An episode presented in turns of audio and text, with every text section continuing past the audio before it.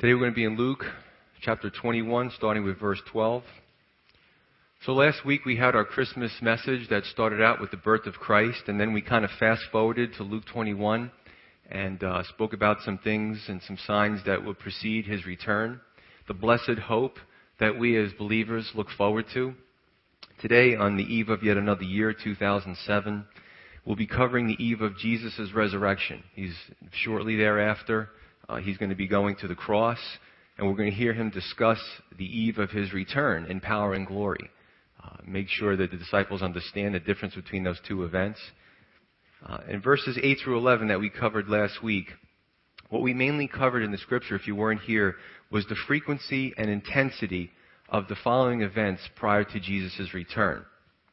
The end of the world, that the secular people say, oh no, it's the end of the world, Revelation.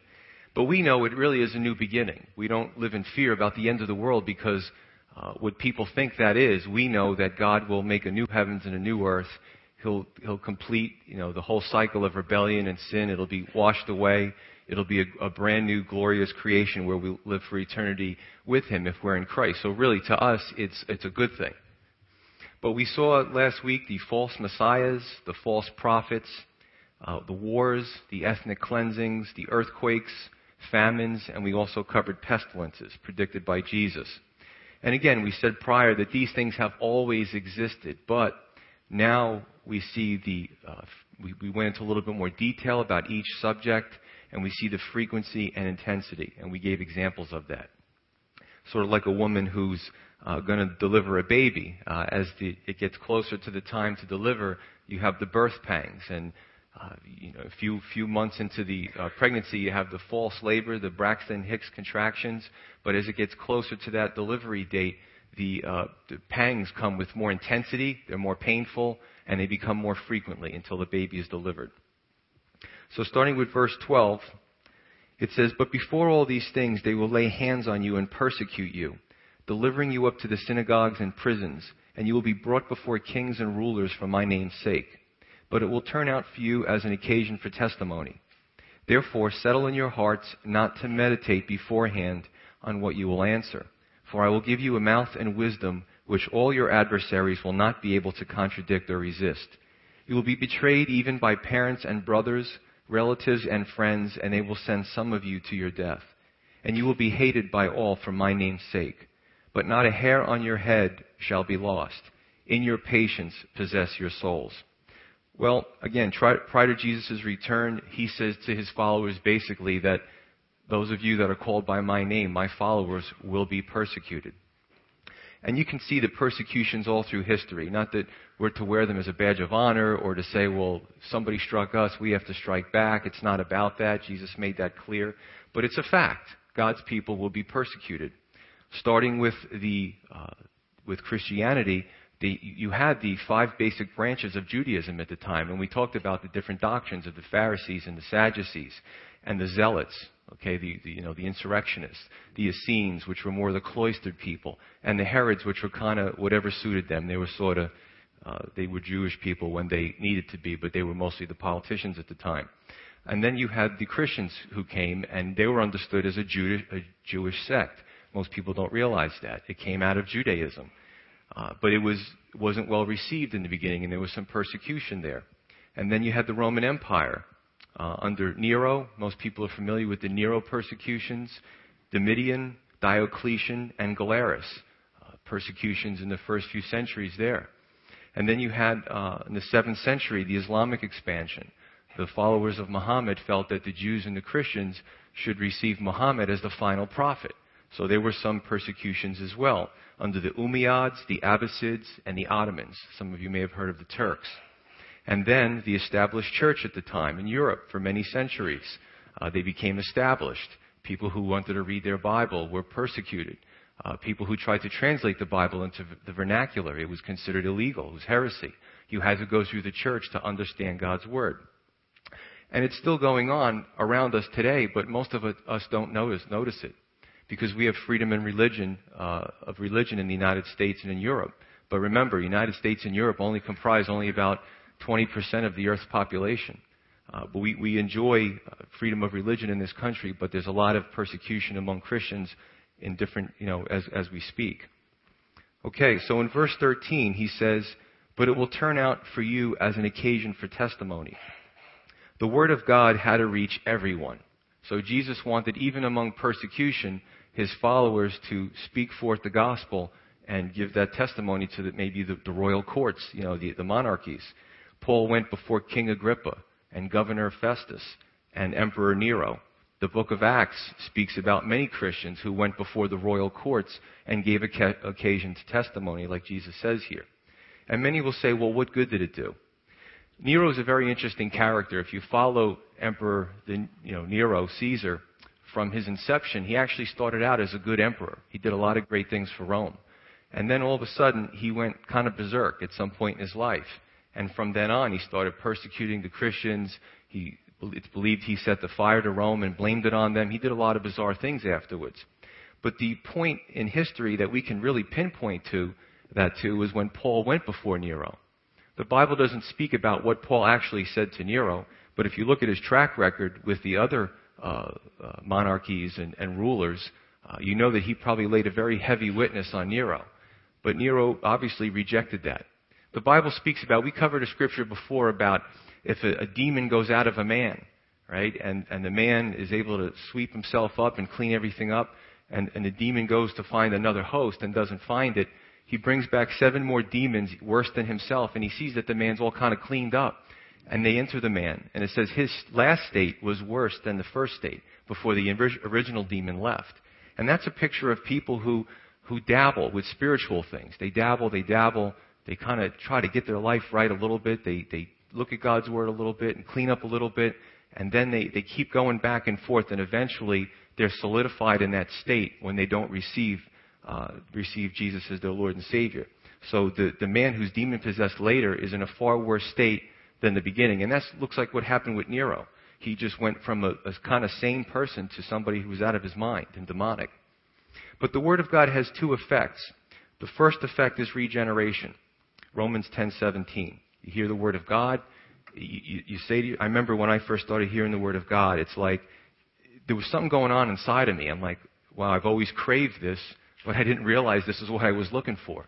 And I tried to fill it with all kinds of other things and it didn't work. But once I, I got the Word of God in my soul, it, it drank it up and I had to get more. So you have that first effect is the regeneration effect. The second effect is the hardening against God. Uh, Star Wars had a great term, turning to the dark side. You know the things of God, you know what God has to offer, you know it's right, you know you need it, but you, you go, you dabble, you go back and forth, and then eventually you, you turn to the dark side, and you're solidified in that state. Pharaoh was shown a lot of great uh, miracles from God, from the God of Moses and Aaron, and he he was was he kind of let them do what they wanted to, and then he hardened his heart, and he kept going back and forth, and then eventually the Bible says God hardened his heart. He solidified him in that state, and it was that was the end. Uh, Second Chronicles talks about how the, the prophets were sent to Israel over and over and over again and gave them so many chances. And then it says they, they rejected the prophets and rejected them, and God said until there was no more remedy. See, that's a frightening place to be. A frightening place to be. Uh, Isaiah 55, 10 through 11 is a great scripture. Isaiah 55, 10 through 11. It says, For as the rain comes down and the snow from heaven, and do not return there, but water the earth, and make it Bring forth and bud, that it may give seed to the sower and bread to the eater. So shall my word be that goes forth from my mouth. It shall not return to me void, but it shall accomplish what I please, and it shall prosper in the thing for which I sent it. God compares the, the, the precipitation cycles to His Word. The precipitation cycle is done so that it can water the ground and, and you know, fertilize the ecosystem and bring forth life. And he said, My word does the same thing. When my word goes forth, it has a, an effect on people. And, and there's going to be two effects. I believe this with all my heart. It's either going to, you're either going to say, yeah, this is it. This is, it's, re, it's going to regenerate you. Or you're going to say, you're going to keep pushing against it and pushing against it, and it's going to seal your fate. So when you go before judgment, you have no excuse. God's going to say, He's going to roll back the videotape and say, look at all these times that I tried to reach you and you rejected me. So you have no excuse. God's a fair God. I want to read um, something from a Roman historian It's brief. It's from Tacitus. He's a first century Roman historian. And he speaks about in Tacitus Annals 15.44, he speaks about the Christians and what happened to them in the persecutions. Because persecution is, is a sub theme of today's uh, sermon. He says, In their deaths they were made the subjects of sport, for they were wrapped in the hides of wild beasts and torn to pieces by dogs, or nailed to crosses, or set on fire. And when day declined, they were burned to serve for nocturnal lights. Nero would tie them to stakes alive and dip them in pitch or oil and light them on fire so he would get he would have light in his gardens in the evening while they were alive. Tell me that's not a person who's demon possessed. He was sick, you know. Even uh, we see justice being done in our world, and you know uh, we still. I saw the the whole thing with Saddam Hussein and the, the noose around his neck, and I tell you what, he was an evil man. He did a lot of things to a lot of people, but there, a little part of me, and it, there was a twinge of me that actually felt bad for the guy at 69 years old. So as Christians, we don't we don't want blood sport, you know. But there are some people who who live on torturing other people, and uh, you know that there's demonic forces at work there. So what are those two effects? And the question is, how do we, we all fit into one of those two categories? If you have chosen to follow God at some point because He touched your soul, great. What about those who still haven't? There's still time, sure, but how much time? Only God knows. The Lord could come for us tonight if He wanted to, His people. This is the most important decision of your life. To me, put, and, and I did it a few times, and, to, and thank God the Lord was merciful. I don't know, was it the fifth or sixth time I finally said, you know what, what am I running from? This is, this is real, this is right. But to me, I think of playing the game of Russian roulette you have a cylinder with so many holes and you put only one bullet in there. You keep spinning the barrel and clicking it, and nothing happens. The odds are good that it's going to click a, a whole bunch of times. But one of those times, you're going to, you're going to hit the bullet and it's going to go through your head. And I know that's a little graphic, but to me, when you fool around with your eternal security, and look, I'm not trying to scare anybody, but it's just a fact. Uh, as a, as a, a pastor and a police officer, I see people uh, die untimely deaths. You know, death doesn't say we're going to let somebody live to a ripe old age and then take them. People die young. So if you think you have another day of life, you're, you're counting on God for that breath in your lungs. So I'm saying that people say, I have a long life ahead of me. Says who? People's lives are cut short from them every day. Verse 14. It's a little bit of a somber message, but it's part of Scripture, so we're covering it here. 14, it says, Therefore, settle in your hearts not to meditate beforehand on what you will answer, for I will give you a mouth and wisdom which all of your adversaries will not be able to contradict or resist. If you look at Peter and John before the Sanhedrin, they were like, wow, where did these guys get this stuff? Oh, they were hanging out with Jesus. That was it. You know, these guys had a, a, a killer testimony, and they couldn't contradict their witness. They knew the Scripture. You know, they were led by the Spirit of God. There was no no opposing these men uh, Stephen, the first Christian martyr, before the council, when he was when they were just about to kill him, and he was speaking and he was laying a heavy testimony on these people. They, the Bible says that they looked at him and he had the face of an angel. There was just something good about him. There was something spiritual about this guy. And it says that they couldn't resist his, his testimony, so they ended up stoning him to death. Paul before Festus and Agrippa. You know, this guy, he had no notes. I got notes up here. Paul didn't have any notes. He had chains. And when he went before these dignitaries, he would just open his mouth and speak the word of God, and the Holy Spirit would lead him, and they were like, you know, they were like blown away by his testimony. And I got to tell you, when I'm sitting in, I remember one time I was sitting in a place where I was getting my oil change, I was talking to somebody about the Lord, and I didn't need any notes. The words just came to me, the scriptures came to me. As long as I was in prayer and saying, Lord, I know you want me to reach this person, it just came out of my mouth. What I said afterwards, I don't know, but it it had an effect on the guy. But um, you know, even in our lives, what do I say? How do I say it? I find that no matter what the situation is, if you're if you're agonizing about something to say, or you know, the Lord put somebody in your path that you want to share your faith with, the Lord will give you those words. If you just you know, you don't have to say it out loud, but you, you know, Lord, what do I do? What do you want me to do here? Boom, it'll just come to you. So the, the other question is why the persecution? 2 Timothy 3:12 tells us that all of, us, all of us that desire to live godly lives in Christ Jesus will be persecuted. It's just a fact. It's a fact of life. I want to also have you turn to John 15, starting in verse 18. I want to read a little bit about what Jesus was talking about regarding this. John 15, 18. It says, If the world, Jesus says, if the world hates you, you know that it hated me before it hated you. If you were of the world, the world would love its own. Yet because you are not of the world, but I chose you out of the world, therefore the world hates you. Remember the word that I said to you, a servant is not greater than his master. If they persecuted me, they will also persecute you. If they kept my word, they will keep yours also. So, why does the world hate Jesus and why does the world hate his followers? It goes back into the beginning. Our ancestral parents, God gave the creation to them to tend to it.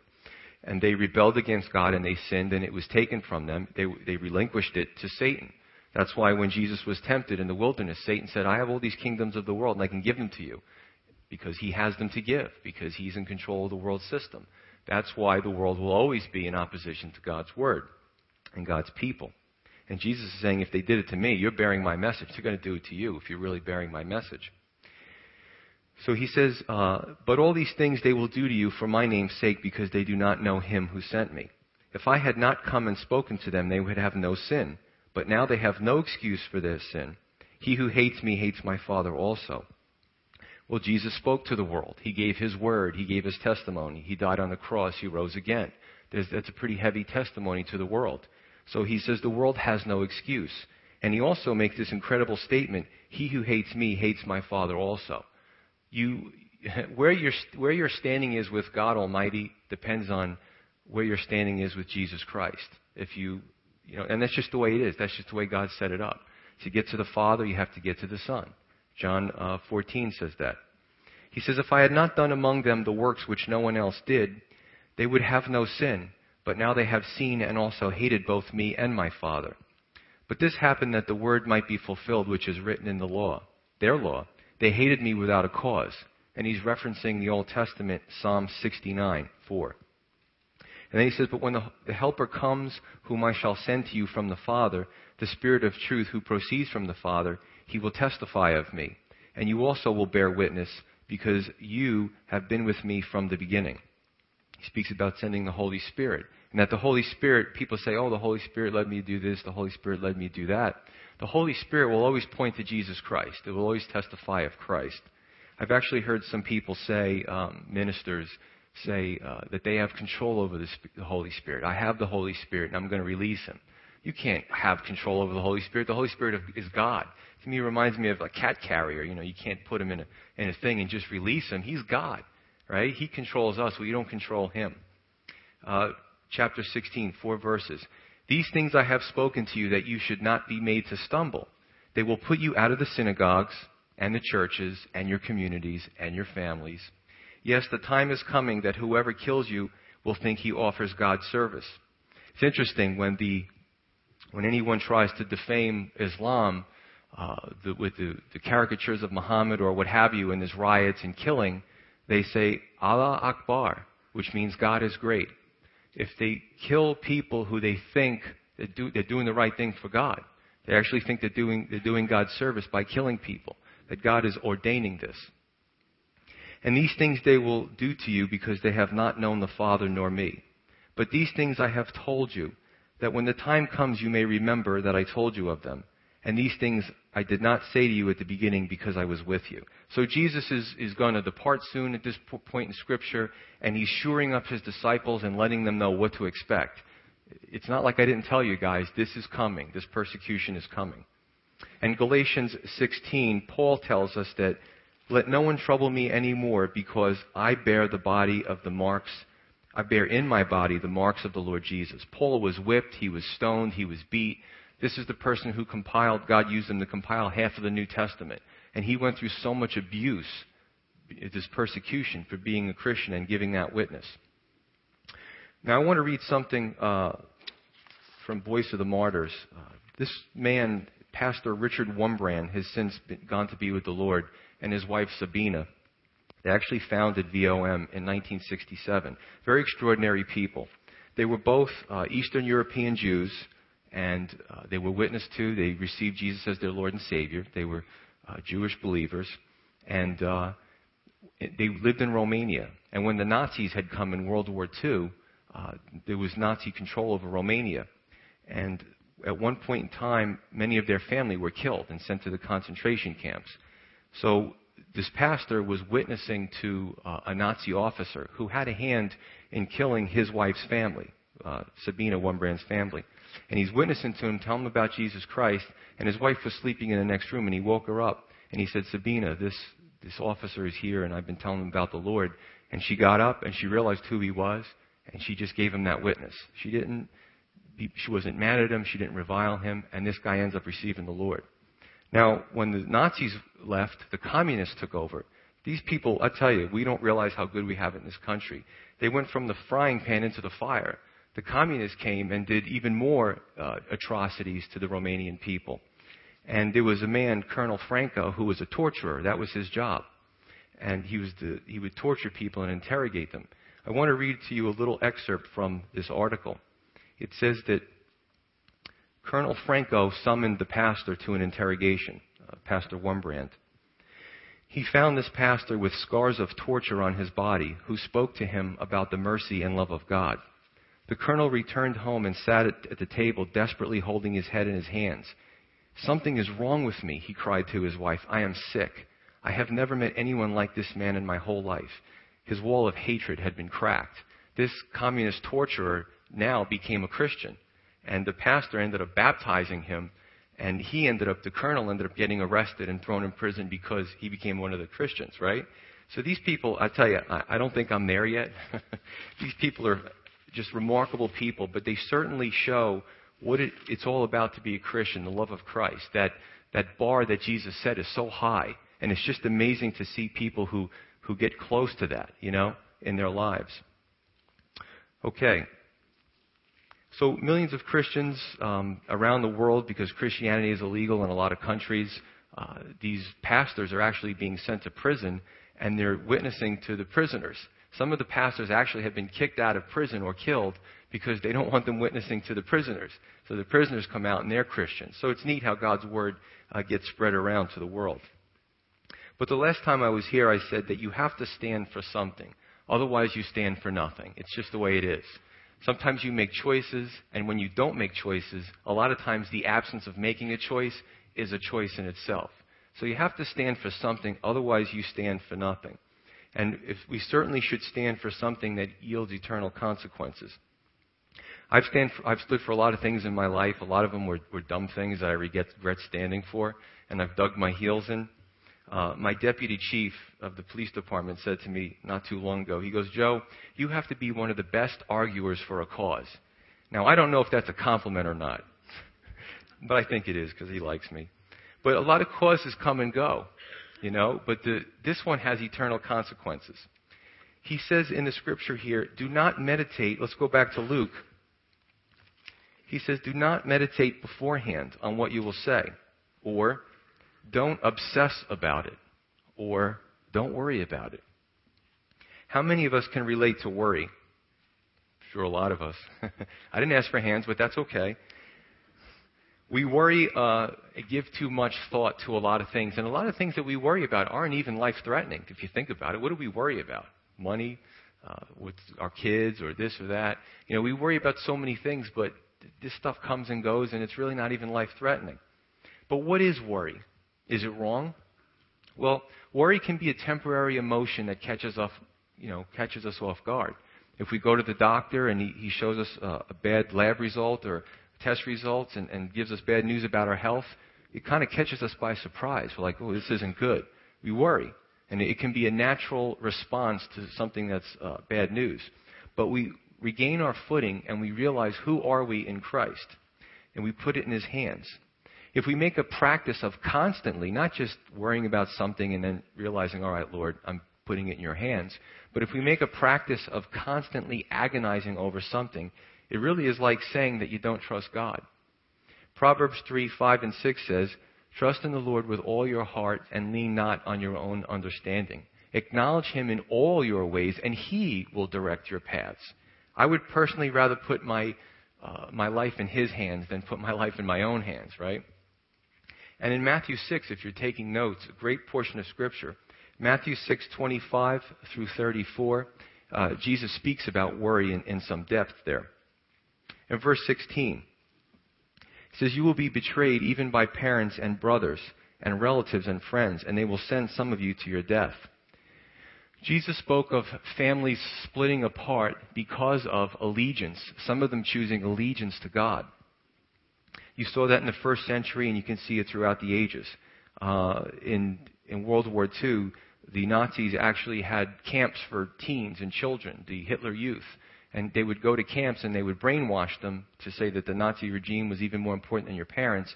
And they would send them back home, and the parents would, sp- or the, the children would spy on their parents and kind of, you know, snitch on them to the to the regime, and the people would be taken to their deaths. But a lot of pastors said, wait a minute, this whole thing about the, the concentration camps, it's wrong. Unfortunately, a lot of pastors were silent. But a lot of pastors said, wait a minute, this is wrong. This is wrong. The Word of God says that this is wrong. And those people were removed and taken to the camps with the Jews. So people will stand and make a stand for God. And if you make a stand for God, don't be surprised who comes and, and turns against you because of that. On a lesser scale, uh, you know, you could be generation upon generation of a certain culture or a certain religion or a certain something, and then you become born again. Well, Jesus says in John chapter 3 that unless you were born again, you can't see the kingdom of God. And then your family members may ask you, well, how could you be born again? What are you doing reading the Bible? Is there something wrong with you? Are you going through a midlife crisis? I mean, your sister could be practicing witchcraft and your brother could be a stamp licker, but, you know, some of you from the 60s. But if you're reading the Bible, people think that there's something wrong with you. You know, what are you doing? Uh, do you need help? And that's just the way it is. It's, it's a spiritual thing. They don't understand what you're doing because you know they're relying on something different. They're relying on, on earthly things, on temporal things, and you're now directly tuned into God, and they don't understand what you're doing. Don't get radical with the whole God thing, right? Verse 17. Jesus says, "And you will be hated by all for my name's sake." Well, the validity of Christianity was among all the persecutions, this sect little sect of Judaism, little sect, not only survived, but it thrived under such awful persecution. And, you know, it, it, it has, uh, unfortunately, uh, over, over the years, and Jesus said this, you know, many sects, many cults, many bizarre doctrines would arise out of Christianity. And that has happened. But this little, little band of, of Jewish believers, boom, they just flourished and flourished. And look at how many people now know who Jesus is around the world. So, but what's interesting too is uh, in places of persecution, if you go to, if you follow overseas news, if you follow missionaries, and they go into some hostile areas and they meet Christians who are there, a lot of them will say, You Americans need some persecution to, to get some of that false doctrine out of your country. And it's true. There's a, a, doctrine that says God wants you to be rich. God wants you to be wealthy. God wants you to always feel great all the time. If you're sick, you don't have enough faith. You're not doing it right. That can't survive in persecuted countries. That can't survive in the Sudan, where churches are, are, are uh, bombed and people are, are, mutilated and people are sold into uh, slavery because they're believers. Uh, all they have, they don't have temporal, they don't have riches. All they have is their faith to keep them going. So that doctrine can't survive in persecuted areas, right? So sometimes persecution is actually good to purify the church. And in verse 18, he says, But not a hair of your head shall be lost. Not a hair of your head can be lost apart from God's will or God's notice. He has every hair numbered. That's in Matthew 10, verse 30. Now, the last time I said that, inevitably, every time I do this, one of my brothers who shaves his head will say, Look, I don't have any hair. So for you wise guys, you can translate that, and no follicle will be lost.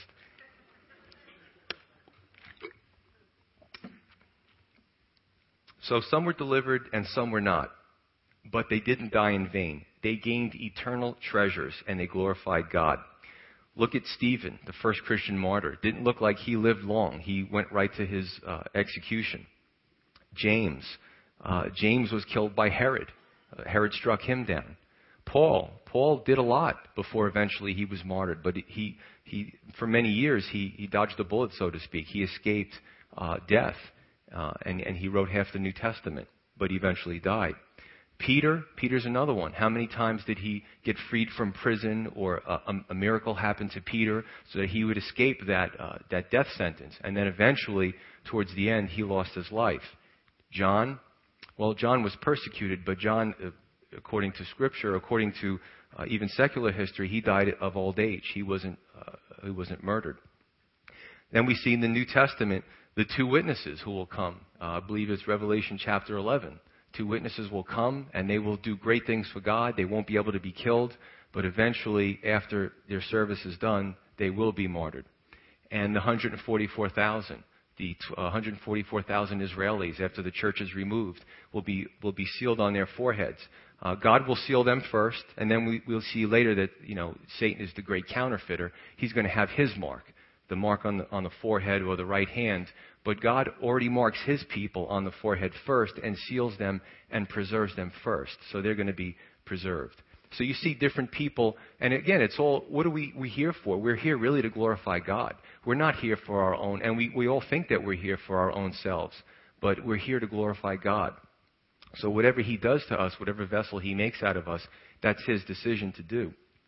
Uh, perfect preservation from one life to the next. See, this is the thing. Not one hair will be lost. You know, uh, nobody will die apart from God's not, uh, witness or knowledge. But what we con- what are we concerned about when we think about this? Because it's not a comfortable subject. Well, gee, I, I got to die for my faith. Well, some, most of us probably may never have to, but maybe some of us might. I don't know.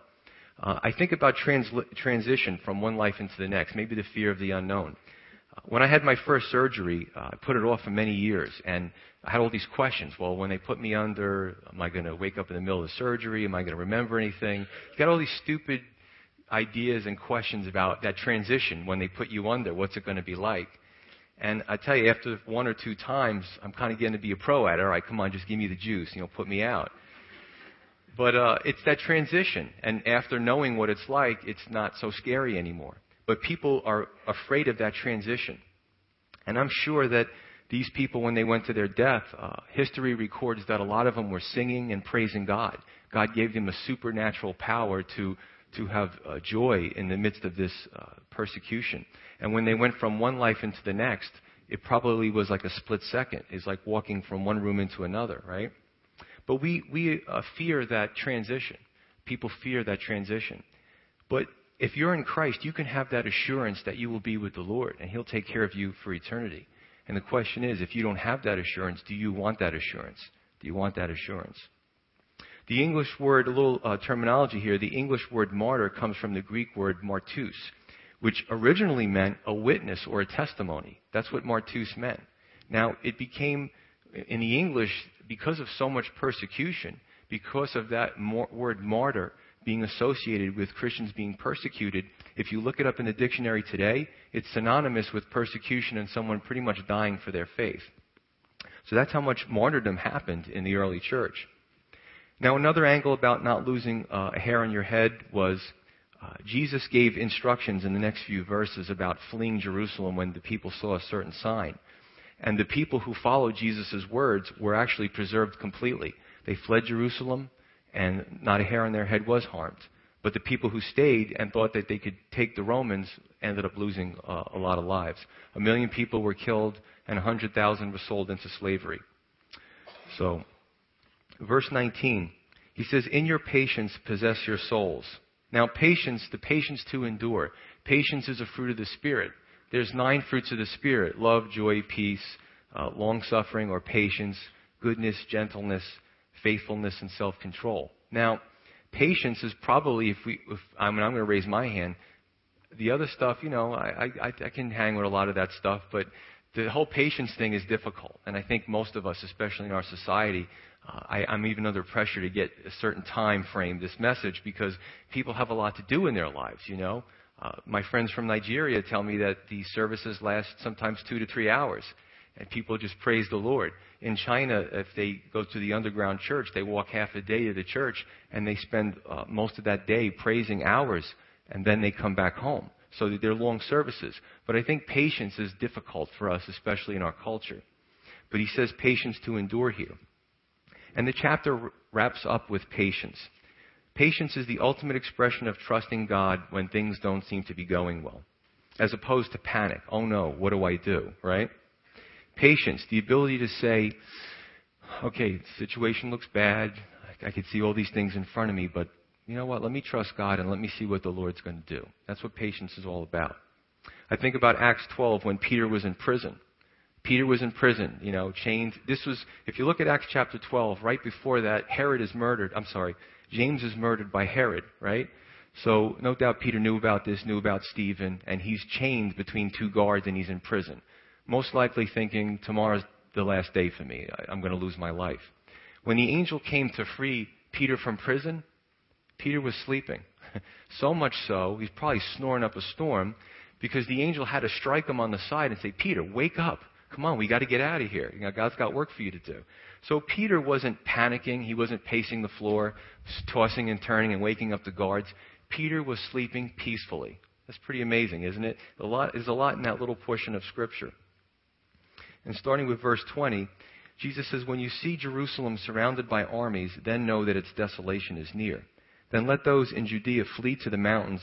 Let those who are in the midst of her depart. And let not those who are in the country enter her. For these are the days of vengeance, that all things which are written may be fulfilled. But woe to those who are pregnant and to those who are nursing babies in those days. For there will be great distress in the land and wrath upon this people. And they will fall by the edge of the sword and be led away captive into all the nations. And Jerusalem will be trampled by Gentiles until the time of the Gentiles is fulfilled. In Luke 19, he speaks about things that are going to happen in Jerusalem also, and now he goes into a little bit more detail. But in Luke 19, he speaks about more of the, the temple and the destruction of Jerusalem, and we covered the historical aspect of that. And here we see more of the personal hardships of the inhabitants of Jerusalem. And In verse 20, he says, You're going to see a sign. When the armies of Rome surround, and I talked about it the last time, they actually literally, four legions, they surrounded the whole city, built their own embankment to stop people from getting out and supplies from going in. And Jesus said, when you, you know, they, it took them time. It took them a while to actually surround the city and start building up their, their embankment.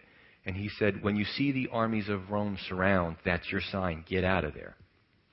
Many stayed and they thought they could win. As a matter of fact, in the beginning, it looked like the Zealots were doing very well, according to historians. But the, the, the tables turned and they ended up losing, obviously. But the believers who uh, read Jesus' prophecy, prophecy and understood it survived it in AD 70.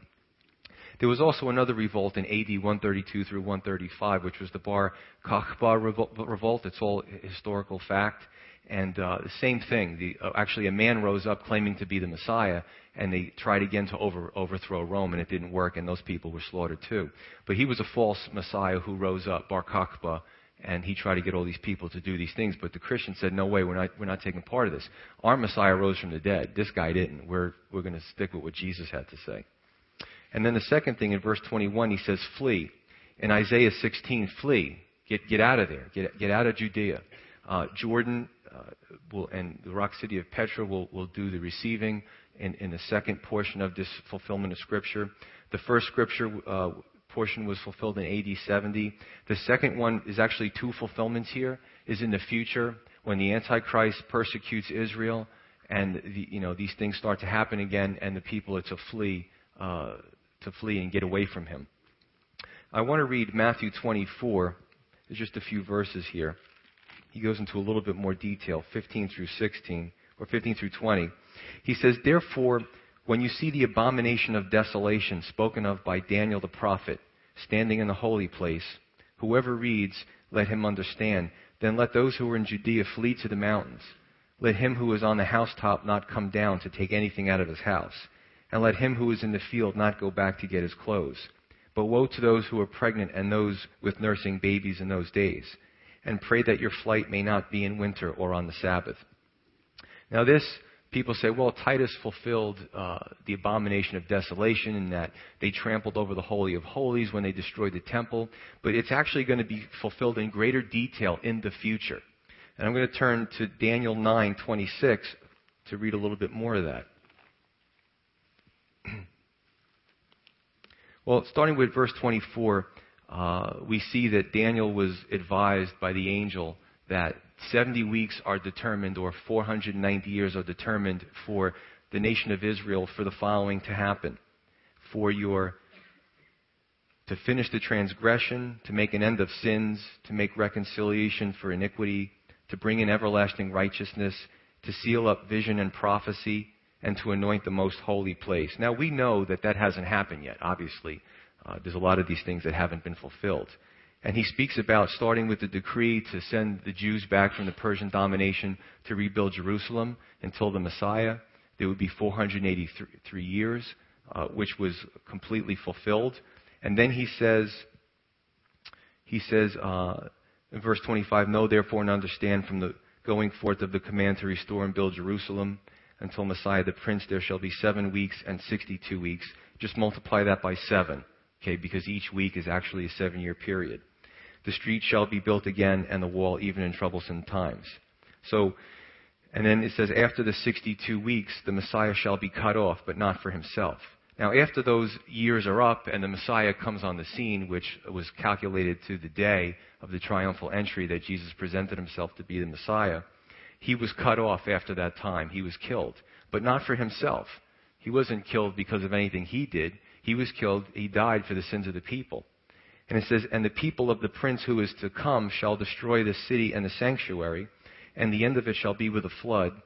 Till the end of the war, desolations are determined. So it'll be, the end of it will be the prince of the, of the who, the prince who is to come, the prince of the Antichrist. John tells us that there's not just one Antichrist. Many people will fulfill that position of Antichrist. So the Roman, the, the paganism, the, the evil, the anti-Semitism was one, one form of that. But you see, when you look at prophecy, prophecy morphs a lot of times. You see a, a present fulfillment and a future fulfillment. And it can be a little confusing, but there's two fulfillments here. Okay, the end shall be with a flood. The temple was destroyed. The people were, were dispersed into all different nations. Okay? Now, verse 27. Now, this goes into a future fulfillment because it didn't happen in AD 70. Verse 27 says this Then he shall confirm a covenant with Israel, or with many, for one week. But in the middle of the week he shall bring an end to sacrifice and offering.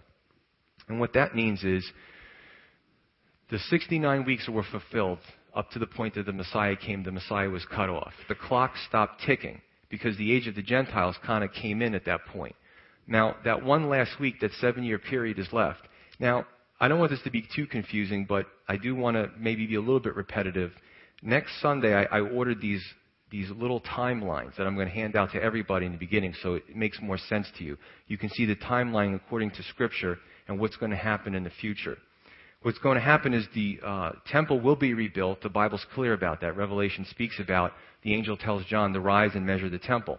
So the temple will, be, you look at it now at Jerusalem, it doesn't exist, but it will be rebuilt, the Bible says. What's going to happen is the Antichrist will come, okay, after the church is raptured, and then that seven year period will start again, that last week of the Jewish people. And after that last week, all these things in, in verse 24 will be fulfilled. Everything will be made right. But in the middle of that seven year period, in the beginning, the Antichrist will make a covenant with, with Israel and say, listen, we're going to work out a deal. I know the Dome of the Rock is there, but we're going to get you guys, we're going to get you to build your temple. I mean, this is what I believe. And the temple is going to be rebuilt. And these people are going to hail this guy as the Messiah in the middle of one week, in the middle of that seven year period, after the three and a half years, the Antichrist will break that covenant. And he'll, he'll dupe the Jewish people. And then he'll, he'll, he'll attack them, right? Uh, in the middle of that week, he's going to set himself up to be, the, to be God. He's going to want to be worshipped in the temple. And the Jewish people are going to realize, man, this is not good. We've been duped. Okay? So this is what's going to happen. He'll bring an end to sacrifice and offering. So what happens is in the future with the temple, they have the altar and they actually resume the animal sacrifices, right? He's going to bring an end to that and he's going to set himself up to be God. And on the wing of abomination shall be one who makes des- desolate, even until the consummation which is determined is poured out on the desolate. And Jesus kind of puts different scriptures together and he says, when you see the abomination of desolation appear in the temple, you know, in the most holy place, you need to flee, you need to run. So again, next week we're going to have all those little timelines and you're going to look at it and say, okay, that makes sense. Because it's kind of hard to follow, but this puts all the scriptures in, in a good order and then you can follow it kind of chronologically. All right. And in verse 22, he says to them, but these are the days of vengeance. The Roman fury and the rise of anti Semitism will be unleashed on the Jewish people. uh, at this point in time. Okay, in verse 24, he says that, and they will fall by the edge of the sword and will be led away captive into all nations, and Jerusalem will be trampled by Gentiles until the times of the Gentiles are fulfilled. Now, this happened, this whole thing with um, the times of the Gentiles, right, and the trampling of the Gentiles. It seems to, and oh, there's a lot of good Bible teachers who disagree on this. There's going to be some things in prophecy that we can speculate according to Scripture, but only God knows. So we can have fun and play with some of this stuff and get an idea, but I don't get too dogmatic on any of this uh, or you know some of this stuff. Starting in 586 BC was the first time that the temple was trampled on by Gentiles.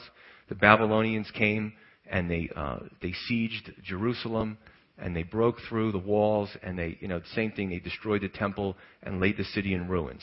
Okay, um, the temple was rebuilt under the Persian domination. And again in AD 70, the Romans did it this time. Same thing. Siege, broke through the walls, destroyed the temple, laid the city in ruin. Okay, so you, get, you see this trampling in of the Gentiles. Some people say, well, in 1967, the, the trampling of the Gentiles has been fulfilled. Well, that's, I wouldn't say that completely. I mean, they did regain biblical Jerusalem, but there's no temple, and there's still a small portion of Jerusalem that they don't have control over. So that's, that's up to dispute. Um, Revelation 11, it says that uh, with, the, with the temple being rebuilt, it says that the, for 42 months, okay, for 42 months, the, the, it'll be trod on by the Gentiles again if you look at Revelation 11. 42 months turns out to be three and a half years, which coincides perfect with the breaking of the covenant in the middle of that seven year period by the Antichrist, and that last 42 months or three and a half years of the time of tribulation, or great tribulation. Okay? And, and again, that's another thing. People say, tribulation, great tribulation. That seven year period is really the time of, of the Jews to take center stage again because the church is removed. So the Jews take center stage, right? Israel. And uh, it does appear that in the middle of that week, the, in the three and a half year mark, that's when everything starts to go bad, okay? And then one last point I want to make here before we wrap it up is this is a little tough, you know, to, to kind of put it all in a, in a perfect order. I'm doing the best I can here. The times of the Gentiles seem to overlap in, in terms of the church and worship. Because what we see is that Israel, in a, in a good portion, disbelieved the Messiah. They, they, um, there was disbelief, and the Gentiles were kind of grafted into, into that uh, olive branch. And I'm going to read one scripture on that, Romans 11:25. It's one verse. Actually, uh, going up a little further in Romans 11:17, uh, Paul says, "If some of the branches were broken off, and you, being a wild olive tree, were grafted in among them, and with them become a partaker of the root and fatness of the olive tree, do not boast against the branches. But if you boast, remember that you do not support the root, but the root supports you." Paul speaking to Gentiles largely, and he's saying that uh, the, the, the, olive tree is, you know, God's olive tree is the nation of Israel. And he said that uh, part of the wild olive tree, the Gentiles, when they were brought into faith, were grafted into that tree. Okay? And he's saying that as Gentiles, and, and this, this kind of goes against that whole replacement theology thing. Don't be anti Semitic. Don't boast against the Jews. They're our brethren. We're supposed to love them. We're supposed to woo them to Christ we're supposed to show them the love of Christ because God says eventually at some point in time, it's only for a time of Israel's disbelief. Israel will come back to faith in the Messiah and we'll all be brothers. So, you know, be careful of that.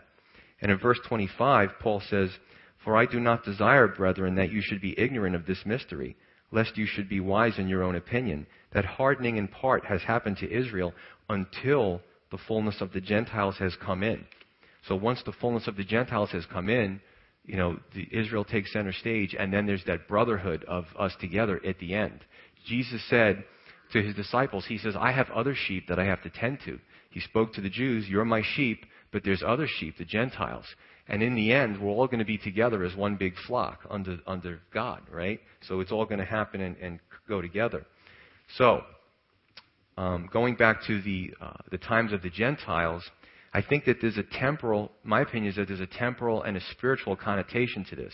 Because temporally, he speaks about the trampling by the Gentiles.